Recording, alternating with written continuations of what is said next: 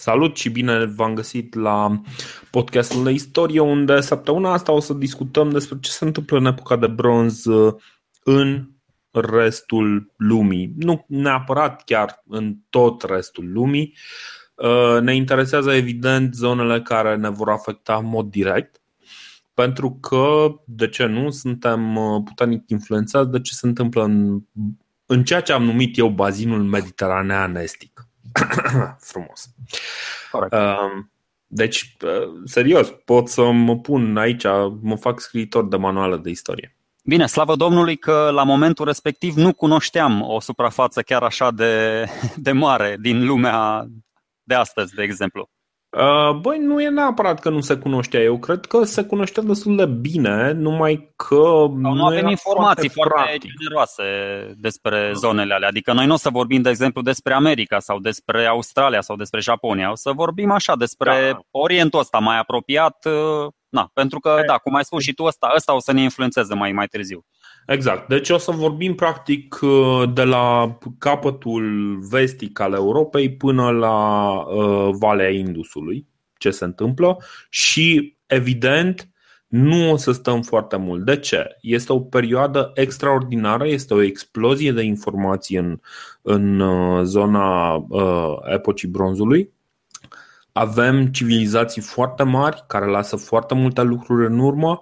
Avem primele sisteme de scriere, avem uh, primele sisteme de legi, avem uh, orașele stat și națiunile stat care sunt iarăși niște uh, lucruri, fiecare cu propria lui individualitate, chiar dacă nu avem foarte multă istorie scrisă, încă nu avem istorie scrisă, chiar dacă nu avem foarte multă istorie scrisă, o să, uh, o să avem mult mai multă informație. Rămân înscrieri Uh, la egipteni, rămân uh, scrieri, uh, scrierea hieroglifică și um, diverse așezări, epave, avem um, unele o, și o să vorbim un pic mai departe despre, despre lucrurile astea. O să ne referim la o perioadă undeva între 3300 înainte de Hristos și 1200 înainte de Hristos. De ce 1200? Mm, undeva în zona anului 1200 începe, cum spuneam, o nouă perioadă, o, o perioadă neagră cu mult mai puțin. Uh, uh mult, din perioada respectivă nu mai avem atât de multe informații. O să discutăm despre fenomenul ăsta, că până la urmă e un fenomen care ne interesează, când o să ajungem la el. Dar deocamdată ne referim undeva la 3300 Uh, până la 1200, ca să știm exact unde ne plasăm în timp. Uh, după cum vedeți, ne apropiem destul de mult de, uh, de anul 0. Deci acum facem undeva la vreo 2000 de ani în, nu știu, 1, 2, poate 3 episoade. Este clar că în curând o să reușim să și terminăm podcastul. Ne-au mai rămas încă vreo câte? 5-6 episoade, nu? da, 5-6 mii de episoade, da. exact, la felul în care le facem. Bun. Uh, ce se întâmplă? Lucruri majore. Pe undeva pe la 3300-2300 uh, apar orașele stat sumeriene. Și în uh, Egipt apar dinastiile arhaice, așa sunt numite. Ce sunt aceste orașe stat? Vorbeam în podcasturile anterioare despre uh, orașele, uh, orașele din uh, Orientul Mijlociu. Aceste orașe se dezvoltă din ce în ce mai mult, profitând de bogăția locurilor pe care le-au, uh, le stăpâneau și um, reușesc să-și construiască o individualitate specifică, fiecare oraș, practic, reușește să dezvolte o cultură separată, destul de puternică. Orașele stat ar fi destul de multe, Ururuk, Akad, Kish, Lagash, Uma, Elam, îs destul de multe și uh, sunt uh, cumva independente dar fiecare dintre ele începe la un moment dat să își manifeste cumva influența asupra, asupra celorlalte.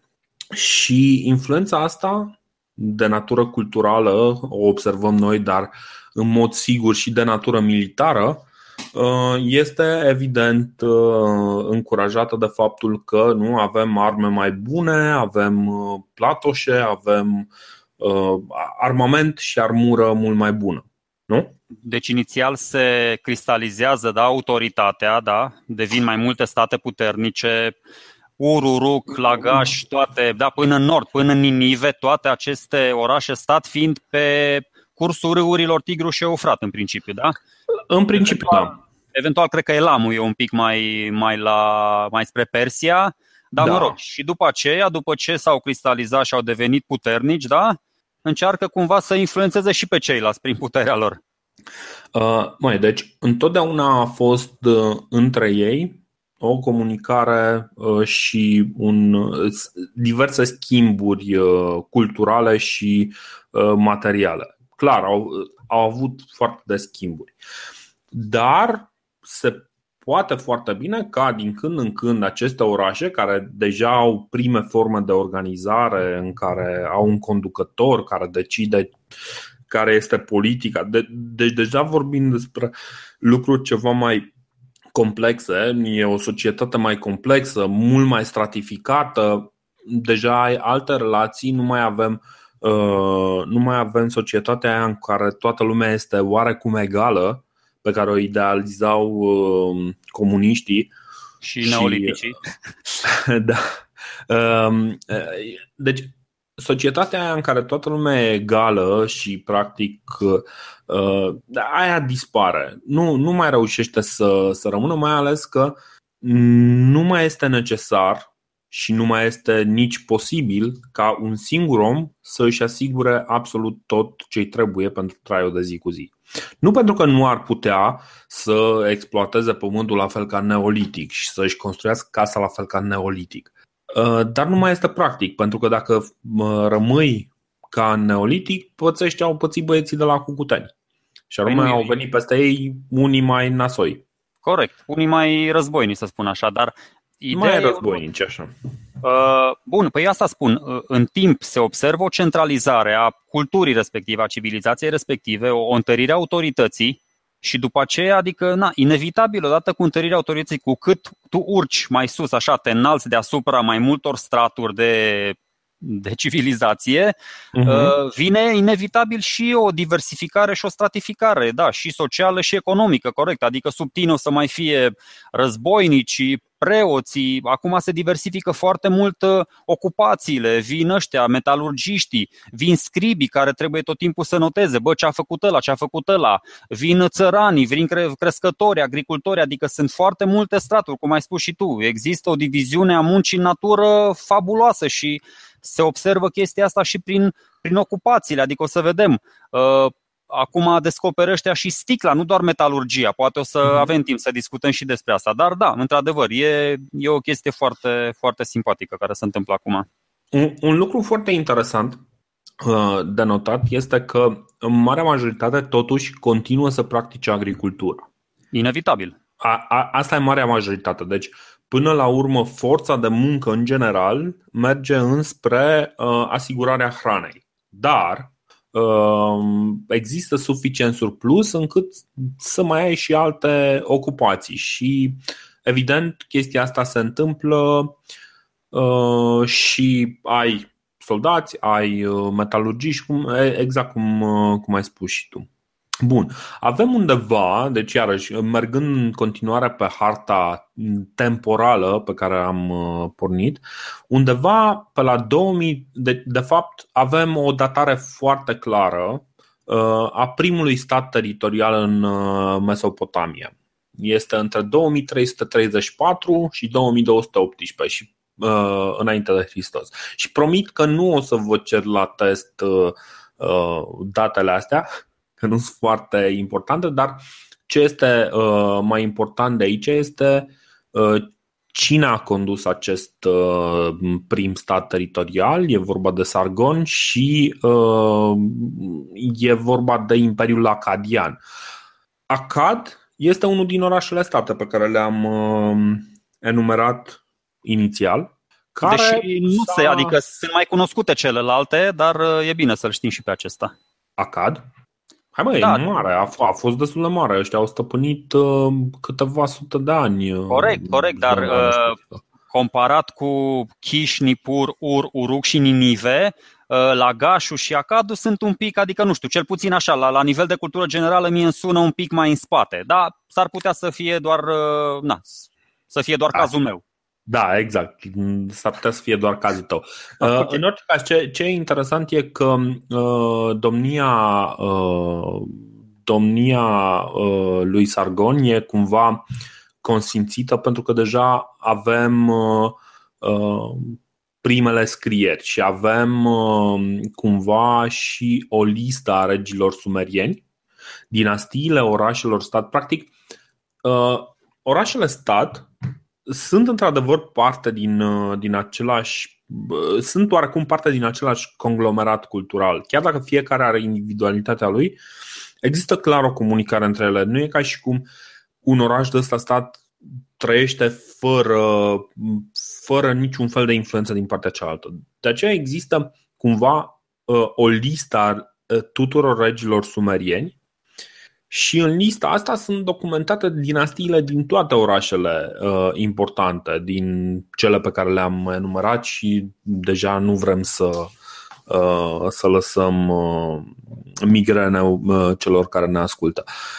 Dar ca și idee, uh, deja avem, cum spuneam, primele documente. E vorba de niște tablițe de piatră unde erau menționați uh, E drept, nu tot timpul erau menționați uh, um, diversi regi cu datele reale.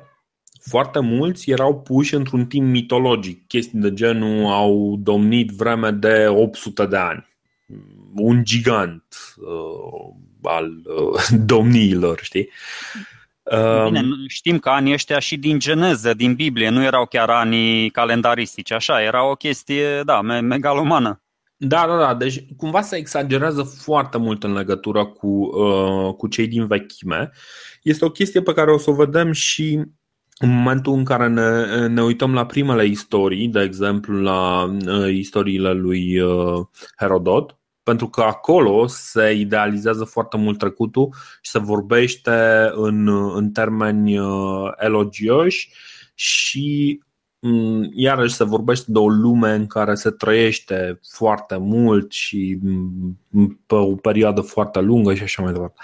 Deci, cumva nu avem o temporizare foarte clară pentru, pentru domniile respective, dar, de exemplu, pentru Imperiul uh, Uh, acadian al lui uh, Sargon.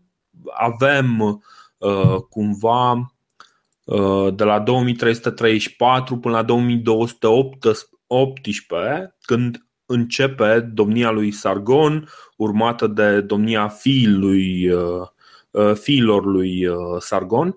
După aceea cumva scap controlul Uh, deci ăsta deci, a reușit să-i unească pe toți, mă rog, asirieni, babilonieni, tot. Sau a făcut ca să-i unești, tot până în nord. Sau... Da, da, da, da. Ca să-i unești, ar trebui să fie și ei de acord. Bun, atunci ce a uh, reușit? Să stabilească nu, o limbă comună ce, sau, sau ce? Ce, de, ce a reușit de ce să spune facă? Imperiu? De ce se spune primul imperiu? Pentru că el practic conducea uh, toate controla controla Aha, okay. comercial toate, uh, toate celelalte orașe stat din zonă. În principiu, despre asta este vorba. Apropo, o chestie foarte importantă, nu există și nu a existat niciodată un stat mesopotamian sau un, un stat numit Mesopotamia. E, pe bune, deci e, e o chestie care pe mine m-a uimit. Eu chiar credeam, zic, băi, hai să văd istoria Mesopotamiei. Nu există niciodată un astfel de stat. Statul se numește fie Acad, fie Sumer, fie uh, Babilon sau ceva Babilon, de da, da, da. Deci nu se numește. De ce? Pentru că Mesopotamia înseamnă uh, la mijlocul râurilor, adică între da, râuri. Zona dintre râuri, corect. În corect, grecește. Da. Și acum grecii mm, au fost ei foarte mari la vremea lor, numai că au stăpân, nu prea au stăpânit ei în zona respectivă, deci nu prea au dreptul să zică numele uh, acelor state. Cel mult uh, este așa cum percepem noi uh, acele orașe-state prin perspectiva grecilor, dar uh, iarăși o discuție mai complicată.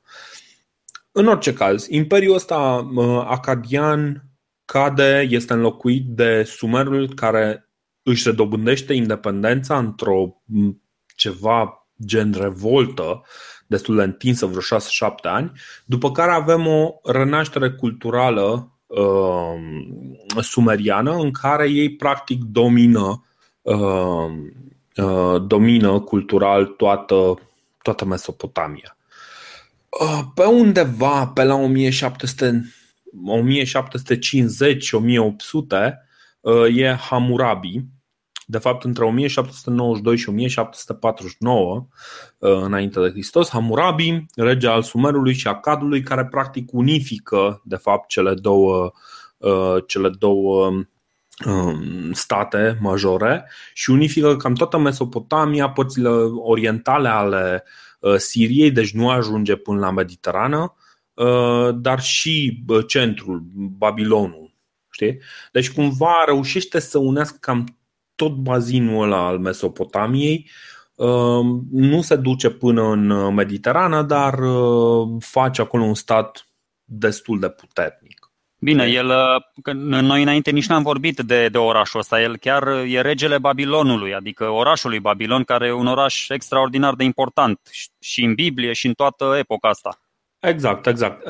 Este un oraș important pentru că, iarăși, vorbind de un sistem puternic dependent, Uh, o să-l vedem uh, ca o mare influență, o să-l vedem pomenit în, uh, în tablițele egiptene, de exemplu, sau în, în documentele sau tablițele grecilor.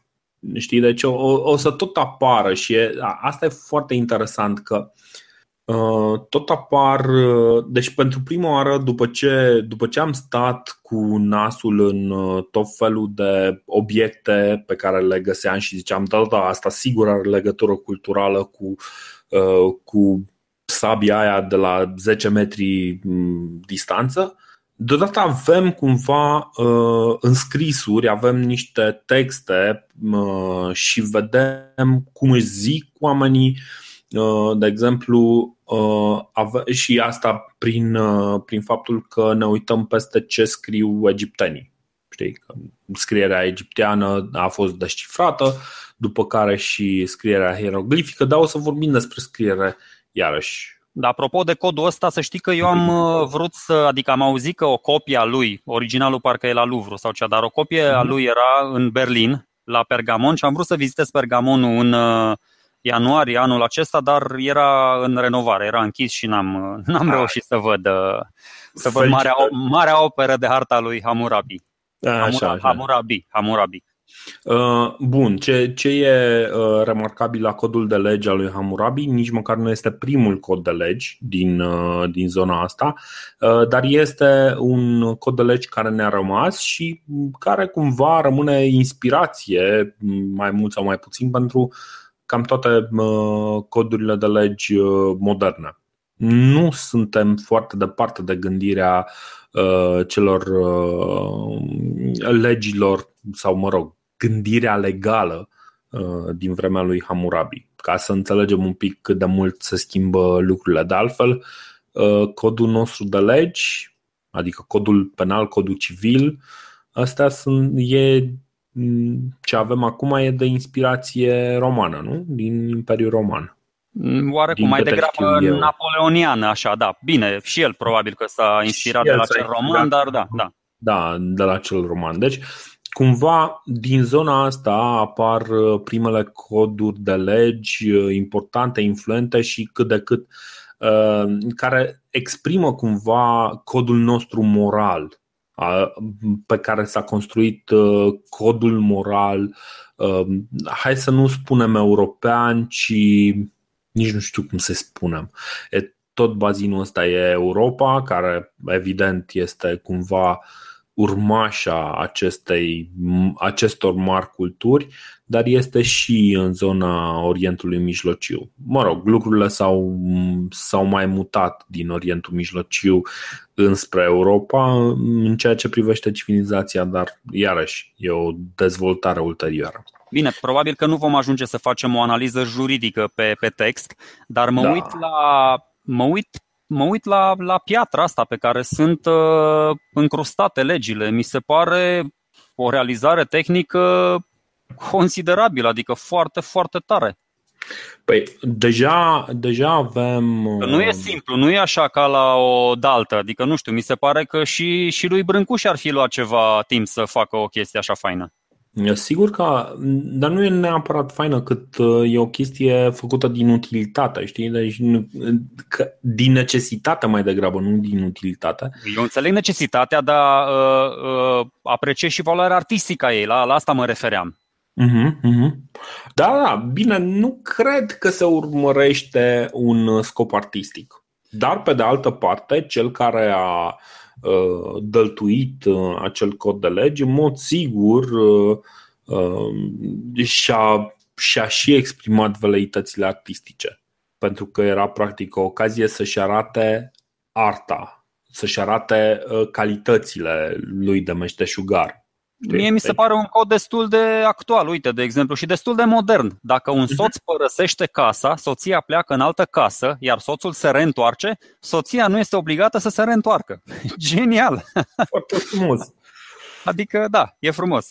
Da. Bine, deci trebuie să înțelegem că acel cod de legi um, se referă în general la problemele lor directe. Multe dintre ele încă le avem și noi acum. Mm, avem practic aceeași gândire din multe puncte de vedere, monogamie, uh, respectarea proprietății. Foarte multe din legile respective se referă la fix acest aspect. Da, bine, trata, trata fiecare categorie de oameni în parte. Omul liber, sclavul, regele, ce se întâmplă când, nu știu, un constructor îți construiește o casă, ce se întâmplă când te duci și îi inunzi terenul celuilalt ce se întâmplă când furi o chestie, uh-huh. chestii interesante. Uite, dacă un fiu își lovește tatăl, fiului se vor tăia mâinile. Dacă un hoț este descoperit în timp ce fură, va fi omorât. Adică, dacă cineva exact. fură pe fiul altuia, va fi omorât. Băi, dacă cineva acuză pe altcineva fără să poată aduce vreo dovadă, va fi omorât. Totul se termină cu va fi omorât. E foarte tare. Da, deci e, se folosește, se folosește foarte des chestia asta cu omorâtul. Ideea fiind că dacă tu vrei să faci ceva nasol, trebuie să, să ai niște motive foarte întemeiate ca să faci acel lucru și să fii pregătit să accepti consecințele. Da, deci, cum spuneam, lucruri foarte importante se întâmplă în acest bazin uh, mesopotamian Uh, în același timp, în, uh, pe Valea Indusului, tot undeva pe la 2000, uh, se dezvoltă o societate, o civilizație foarte puternică, civilizația de pe Valea Indusului, care are un moment foarte mare de cădere undeva pe la 1400 sau ceva de genul ăsta. Hai, deci după care nu se mai decât, puțin mai, puțin repede, mai repede decât restul. Da, da. Um, deci lucrurile astea se întâmplau în, uh, uh, în Valea Indusului, care este foarte aproape, eu am fost uimit un pic, foarte aproape de, uh, de Asia Mică. Corect, corect, Valea da, păi nu știu. Da, corect, corect.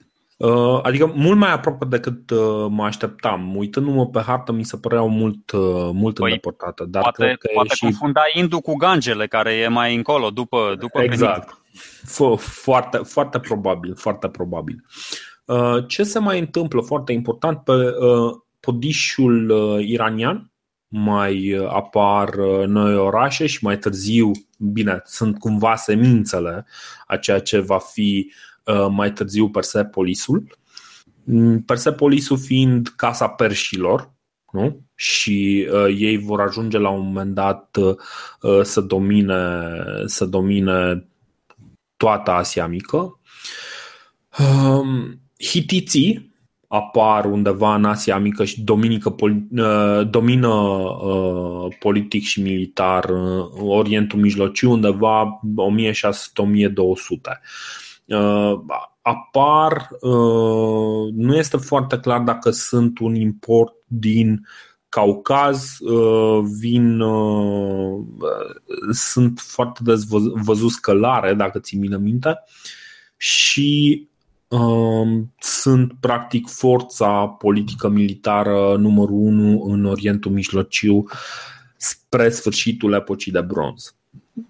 Bă, sunt cea mai, uh, nu știu, sunt cea mai așa, uh, cea mai anonimă civilizație puternică, adică să știu cele mai puține lucruri. Sunt cumva așa, considerați mai uh, fără pedigree. Sunt, sunt, o, sunt o civilizație fără pedigree, adică nu, nu sună foarte fancy să fie egiptean, să fie mesopotamian, sună frumos așa, prostan, uh, civilizația, nu știu, orientală, chinezi, indieni, bă, hitiții săraci și vai de steaua lor, adică, na, dar, totuși, uite, uh, acești hitiți foarte anonimi din punctul tău de vedere, uh, niște triburi, de ce sunt foarte important?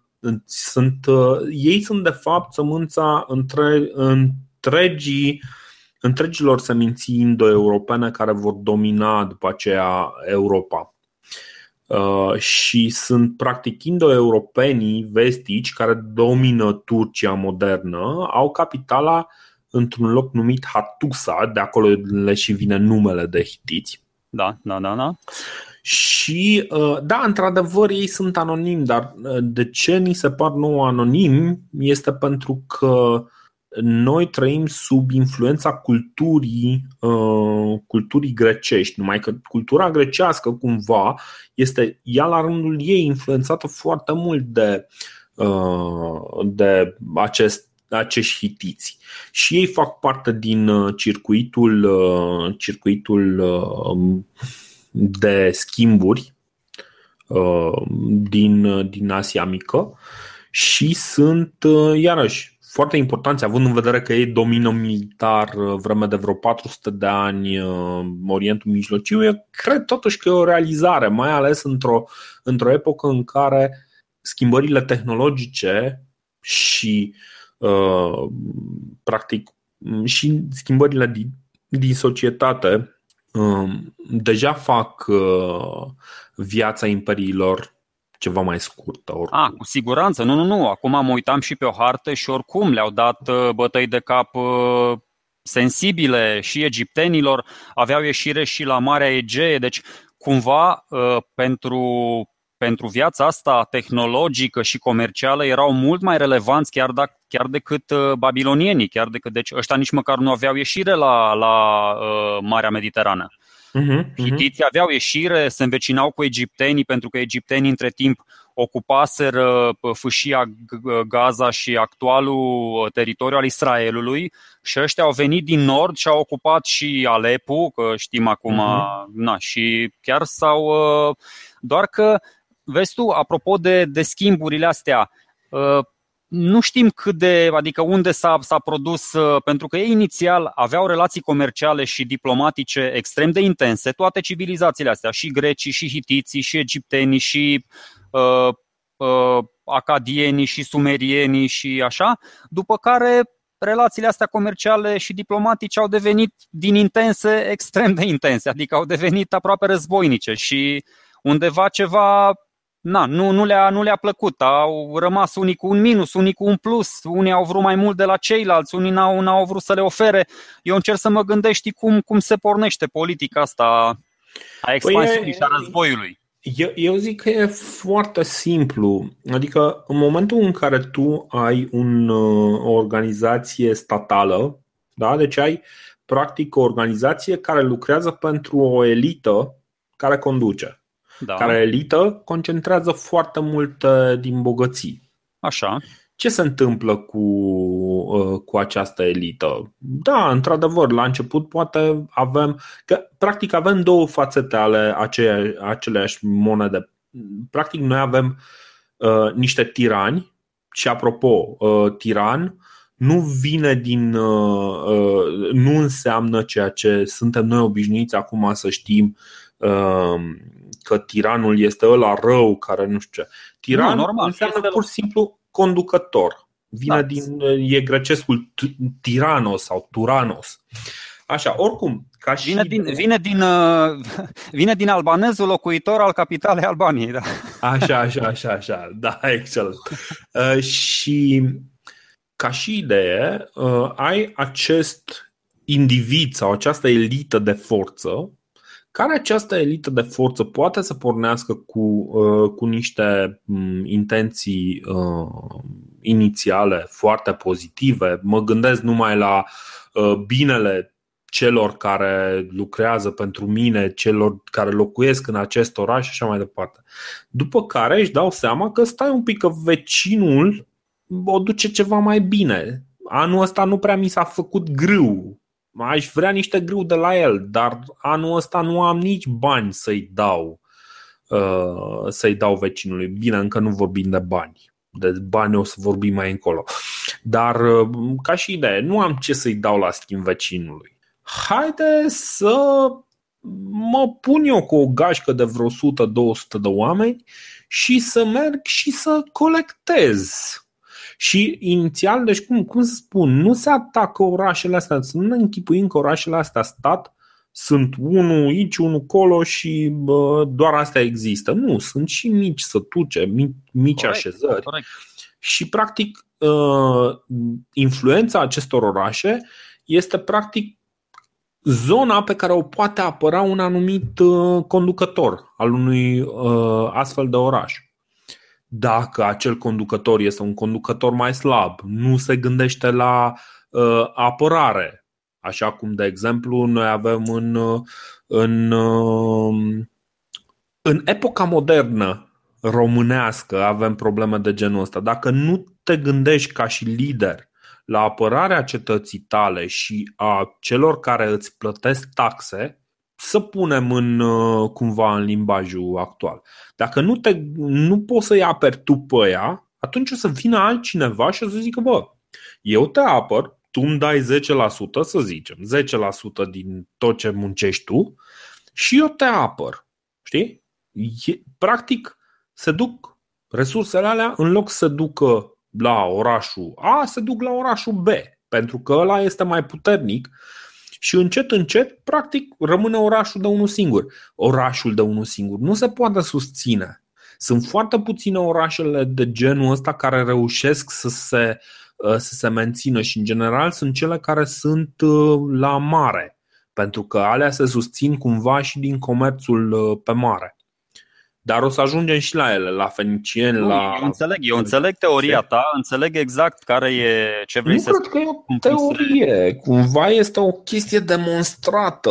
Da, da, da, da, da. e, e o chestie foarte logică. Dar la fel și observația mea, dacă te uiți pe hartă, Așa. Vezi foarte multe alte zone în care aceste popoare expansive, să nu le zic expansioniste neapărat, dar mă rog, așa, mm-hmm. cu dorință de cunoaștere, puteau să se extindă, eu asta spun, adică pui nu, puteau să se deci, ducă mai în stânga, mai în dreapta, mai în sus, mai în jos. Când... Deci tu nu, nu înțelegi. Miza nu este să colonizezi. Nu mai există miza asta de foarte multă vreme. Miza este să exploatezi pe oamenii care deja sunt în, în teritoriu. Înțelegi? Pentru că tu consideri că e mai ușor să iei ceva deja consacrat, adică unii au muncit deja pentru chestiile alea, tu te duci doar și le iei. Nu, deci stai, stai, stai un pic. Deci ideea e în felul următor. Tu ai deja o separare și o să explicăm un pic. De, de fapt am mai și explicat, nu are sens să, uh, să intrăm mai adânc. Tu ai deja o stratificare. Ai deja niște oameni care se dedică apărării satului, orașului tău și așa mai departe. E, mergi la următorul pas. Nu numai că, deci tu îți antrenezi mai mulți oameni, strângi mai mulți meșteșugari, știi? Și atunci, ca să-i hrănești pe ăștia, ai nevoie să colectezi de la mai multe sate din jur. Și atunci tu îți dezvolți și armată ca să poți să aperi satele respective sau dacă vine vreun sătean de acolo și zice bă, dar eu nu vreau să-ți dau grâul ăsta că am muncit eu, să mergi să-i, dau în, să-i dai una așa în figură. Știi? Știi, nu mergi, scopul nu este practic să-i furi, să, să, să-l omori pe om. Nu. Scopul este să-l pui să muncească. Pentru că motorul societății este până la urmă agricultura. Și tu ai nevoie de agricultorul ăla să iasă și să muncească. Scopul nu este să. nu o să vezi masacre ca urmare a războaielor între, uh, între diversele uh, societăți. Știi? Nu o să vezi masacre. Nu o să, nimeni nu vrea să masacreze. Păi asta mă gândesc. De la, de la asta ăștia este de la asta pornește și, și filozofia mea a războiului. Este mai simplu să te duci și să-l subjugi pe ăla din fața ta, să-l pui să lucreze pentru tine, să-ți impui puterea, să-ți impui uh, cultura până la urmă, că poate tu ești mult mai dezvoltat și mai evoluat dar decât nu, el. De, dar sau cultura nu este un scop în sine. Sau cultura e mai simplu la nivelul la care te afli uh, acum să te duci pe un teren care este, cum ai spus și tu, să colonizezi într-un spațiu la fel de uh, darnic și la fel de primitor din punct de vedere Dar al nu e la fel de darnic. Păi da, aici e șmecheria, că nu e la fel de darnic. Și deja, cum să spun, deci procesul ăsta de colonizare s-a cam terminat. Pământurile bune cam erau exploatate. Știi? Da, asta, asta într-adăvăr este o observație și, și a, cu care a, pot să fiu de acord. Da, asta e un argument bun. Asta e, un argument a, a, a, asta e o chestie și o să vezi că, de exemplu, uh, o vreme nu vorbim foarte mult despre civilizația din podișul iranian, dar pentru că tehnologia evoluează, și aia din podișul iranian devin din ce în ce mai bogați și demn de luat în seamă. Dar inițial, oamenii să facă agricultură în zonele facile și uh, da, într-adevăr, mai apar noi zone, dar puține. Adică sunt din ce în ce mai puține locuri de colonizat, știi? Din ce în ce mai puține locuri unde să te pui pentru că nu sunt suficient de aproape de râu sau nu, nu ai posibilitatea să sape atât de adânc să dai de apă. Știi? Deci nu are sens să faci efortul ăsta când poți să-ți iei o gașcă de 200 de oameni să te duci peste vecini și să zici, bă, tu de acum încolo îmi dai câte 20 de, de vaci anual și îmi dai 50 um, de, de vase de grâu și aia. Și e perfect. E mult mai simplu, adică de ce să te chinui să colonizezi? Oamenii ăștia nu au în, în minte un plan cultural în care ei să se impună asupra celorlalți. Nu, nu, nu. Ei ce vor este să controleze niște resurse și să-și hrănească uh, centrul, orașul, inima societăților, civilizației lor. Dar ei nu se gândesc, băi, eu fac aici o civilizație, construiesc o civilizație. N- niciodată nu-i scopul ăsta. Scopul este întotdeauna, bă, eu vreau să-mi hrănesc oamenii și să trăiesc eu cât mai bine, cât mai în huzur, știi? Ăsta este motivul pentru care, de altfel, două lucruri despre care nu, nu am vorbit foarte mult, despre scriere, dar și despre sclavie. O să vorbim despre sclavie într-un episod următor, uh, pentru că episodul ăsta deja se întinde de ceva vreme, o să-l încheiem aici. Săptămâna viitoare, haideți să vorbim despre ce se întâmplă în Egipt și ce se întâmplă uh, la greci, ce se întâmplă cu fenicienii și vedem după aceea cât, cât reușim să acoperim din astea și să ducem discuția mai departe. În regulă. De acord? Bun. Bun.